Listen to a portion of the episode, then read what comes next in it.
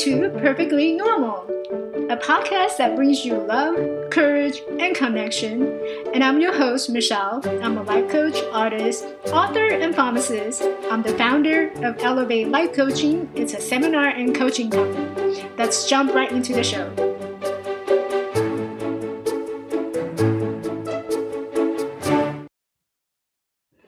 Welcome, everybody. Um, thanks for joining in this week on this episode of podcast. So, this week, I don't know about you, but I've been home since Wednesday. Yeah.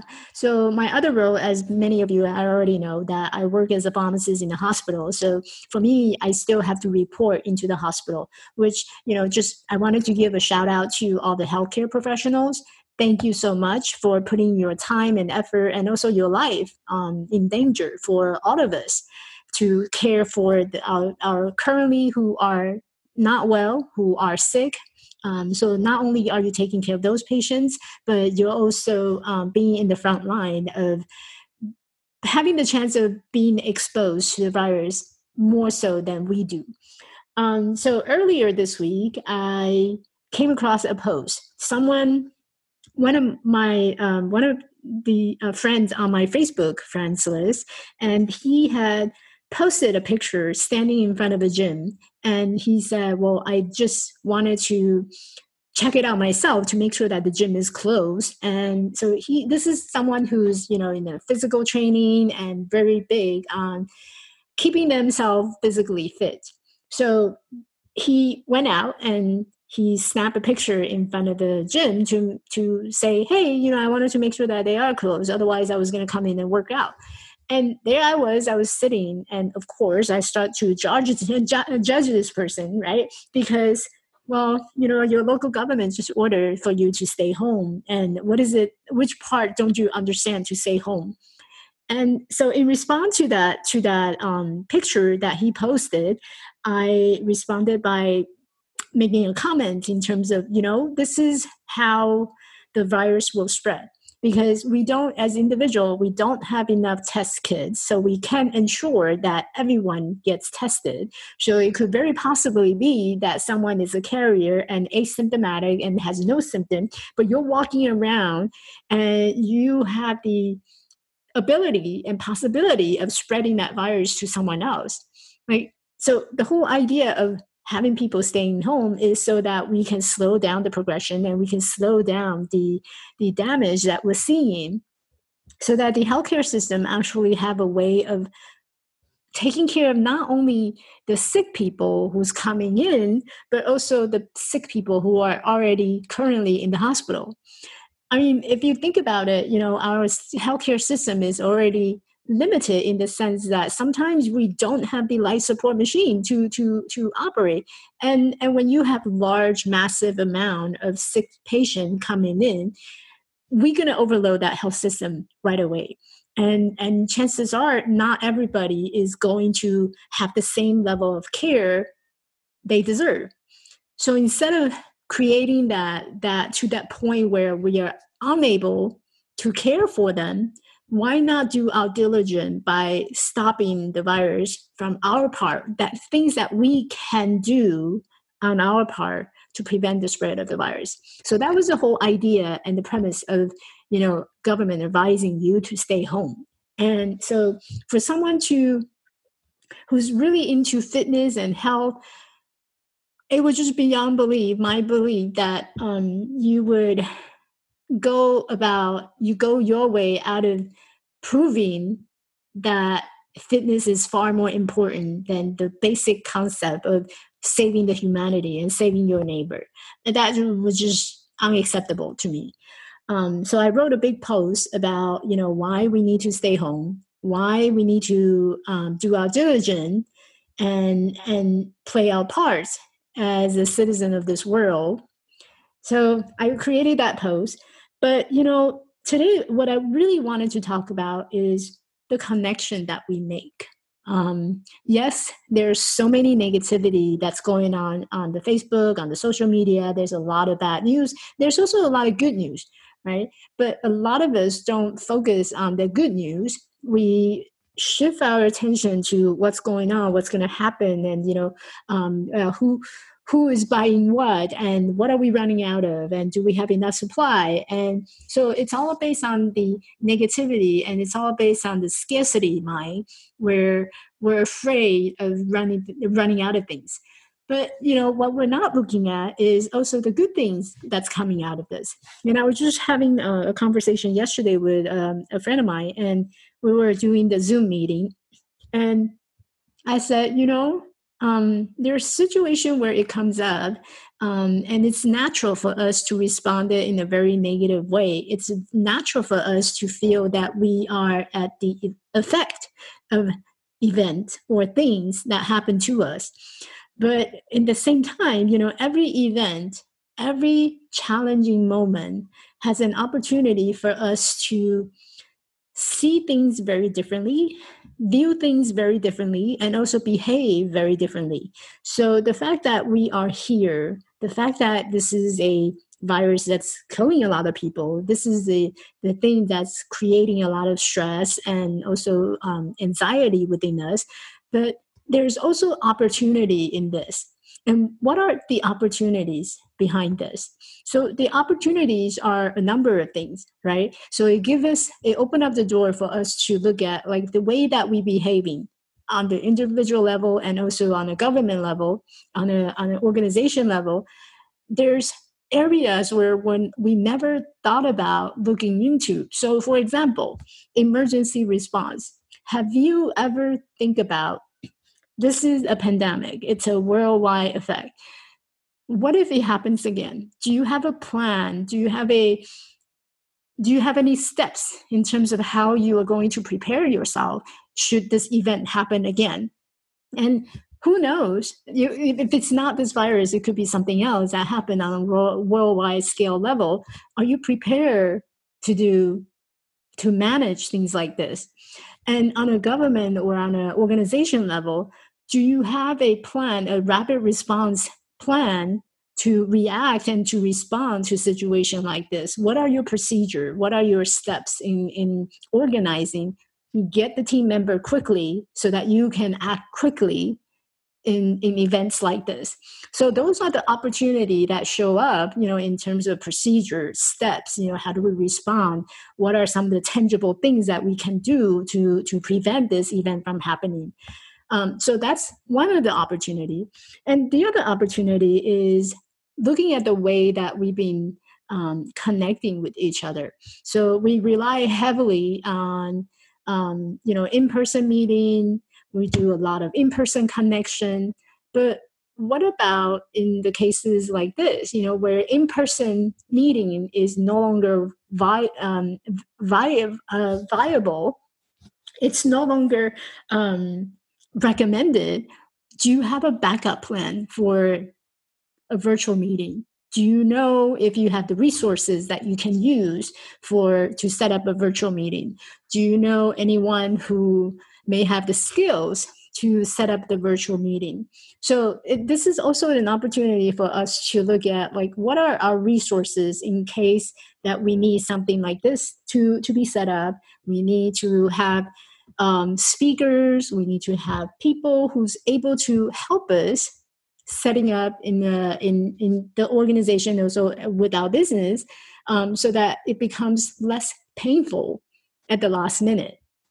So that's another opportunity in terms of the virtual external connection that we need to make.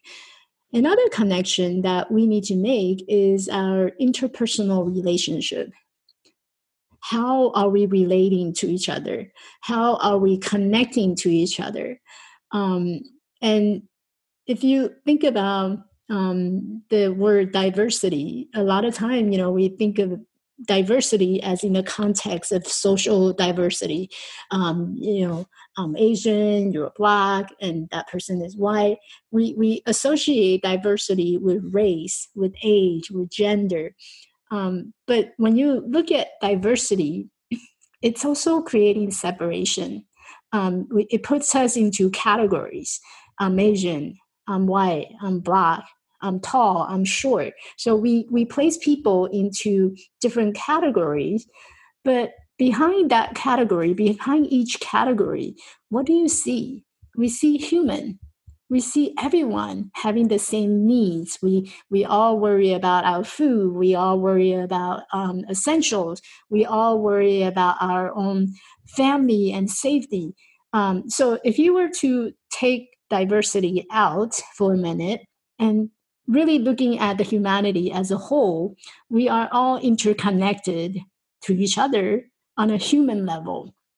So I see you, you see me. We're all in this together. And again, you know, a couple of episodes ago when I was start talking about coronavirus, I said the virus doesn't discriminate you. the virus will, will infect Asian, will infect you, it will infect me, it will infect anybody. The virus doesn't discriminate. Um, so it doesn't know that there's a difference with our diversity. So everyone is on the same page, everyone is equal. Um, so then brings up the connection um, among our humanity because what you need is the same as what I need. We all need that security. We all need that feeling of safety. We all need that feeling of being sheltered. We all need that feeling of being loved. And we need to, um, that social connection, it's all there, which is why it makes sense why, when we're being um, told to to social distancing, it creates some kind of it creates some certain degree of anxiety for many people because suddenly you know they're they're homebound and they they have less connection with other people. They're not going out and socializing anymore. Um, so having loss of that connectivity connectivity it, it's stressful. It's overwhelming and it's not comfortable to be by yourself. Um, especially if you're an extrovert then this is something that you mm, probably it's very strange for you to stay in a confined area in your home and you don't really see anybody else. You can't give people hugs. You can do handshake. So we all long for that connectivity with one another. So it makes sense why there's a lot of anxiety and there's a lot of nervousness and and people like to be connected and we all want to be connected. Um, so which really brought up another um, interesting thing is that you know when initially before all these happened right the way that we were behaving it's really it's almost seems strange now, right? Because the way that we've been behaving culturally, well, how do we how do we make that connection? It's often by handshakes or hug and kisses. So if we were to look at uh, as opportunity right now, hmm, I wonder if this opportunity means that we're going to do less handshakes and less um, hug and kisses in the future. And I was telling someone this morning that you know if you look at the incidents in Italy, that culturally it, Italians are very open, warm, and welcoming, and they love hug and kisses. So so it makes perfect sense why the virus spread so quickly in Italy because they really their value is family and friendship and that connection. So it makes total sense why the virus is spreading as such at, at a much higher rate than any any other countries. So if we were to look at the opportunity of you know what this virus brings for us, perhaps it has to do with you know looking at our culture and looking at how we're behaving um, for the last decade. Um, and and these are the opportunity that we can improve upon. Um, perhaps realizing that we need to wash our hands more often as we used to, um, do it more properly. And when we meet strangers, if someone is having a cold, maybe that person would be more cautious about not spreading it and cover their mouth when when they're sneezing or coughing so those are the opportunity that that provide us to really think about you know how is it that we're behaving in the past and what can we do to improve our future so that we can help each other we can lift each other without creating any harm to each other. Um, so those are the areas of opportunity. And I know this is a very difficult time. And sometimes when we're in that moment, we're stuck in that moment, it's really, really difficult to look past beyond that opportunity. But here's here's how you know, going through my own journey, I, this is how I did it. Um, it's really allowing that experience to flow and trusting that no matter how bad or how worse this time may seem, we're going to have the ability to pull through this. And we can do it by coming together, be connecting to each other, helping each other, giving each other a helping hand, um, helping those who are in need. Practicing our love, compassion, and kindness is the biggest and most important um, tools that would help us get through this. So, as you go out and as you continue on your activity this week, think about you know how you might be able to practice your love, compassion, and kindness to each other to get through this moment together. And don't forget, you know, you always have that love, compassion, and kindness for yourself as well. You are just as capable of deserving that love, compassion, and kindness to yourself as much as others. So that's my two cents for this week. And that will be a wrap. Have a great week. Hey, thanks for joining me this week on Perfectly Normal. Make sure to visit my website at elevatelifecoaching.org. And if you found values in this show, I appreciate a rating on iTunes and Spotify. Or you can simply tell a friend about the show, that will really help me too. This podcast is made possible by listeners like you. Thank you for your support. And be sure to tune in next week for our next episode.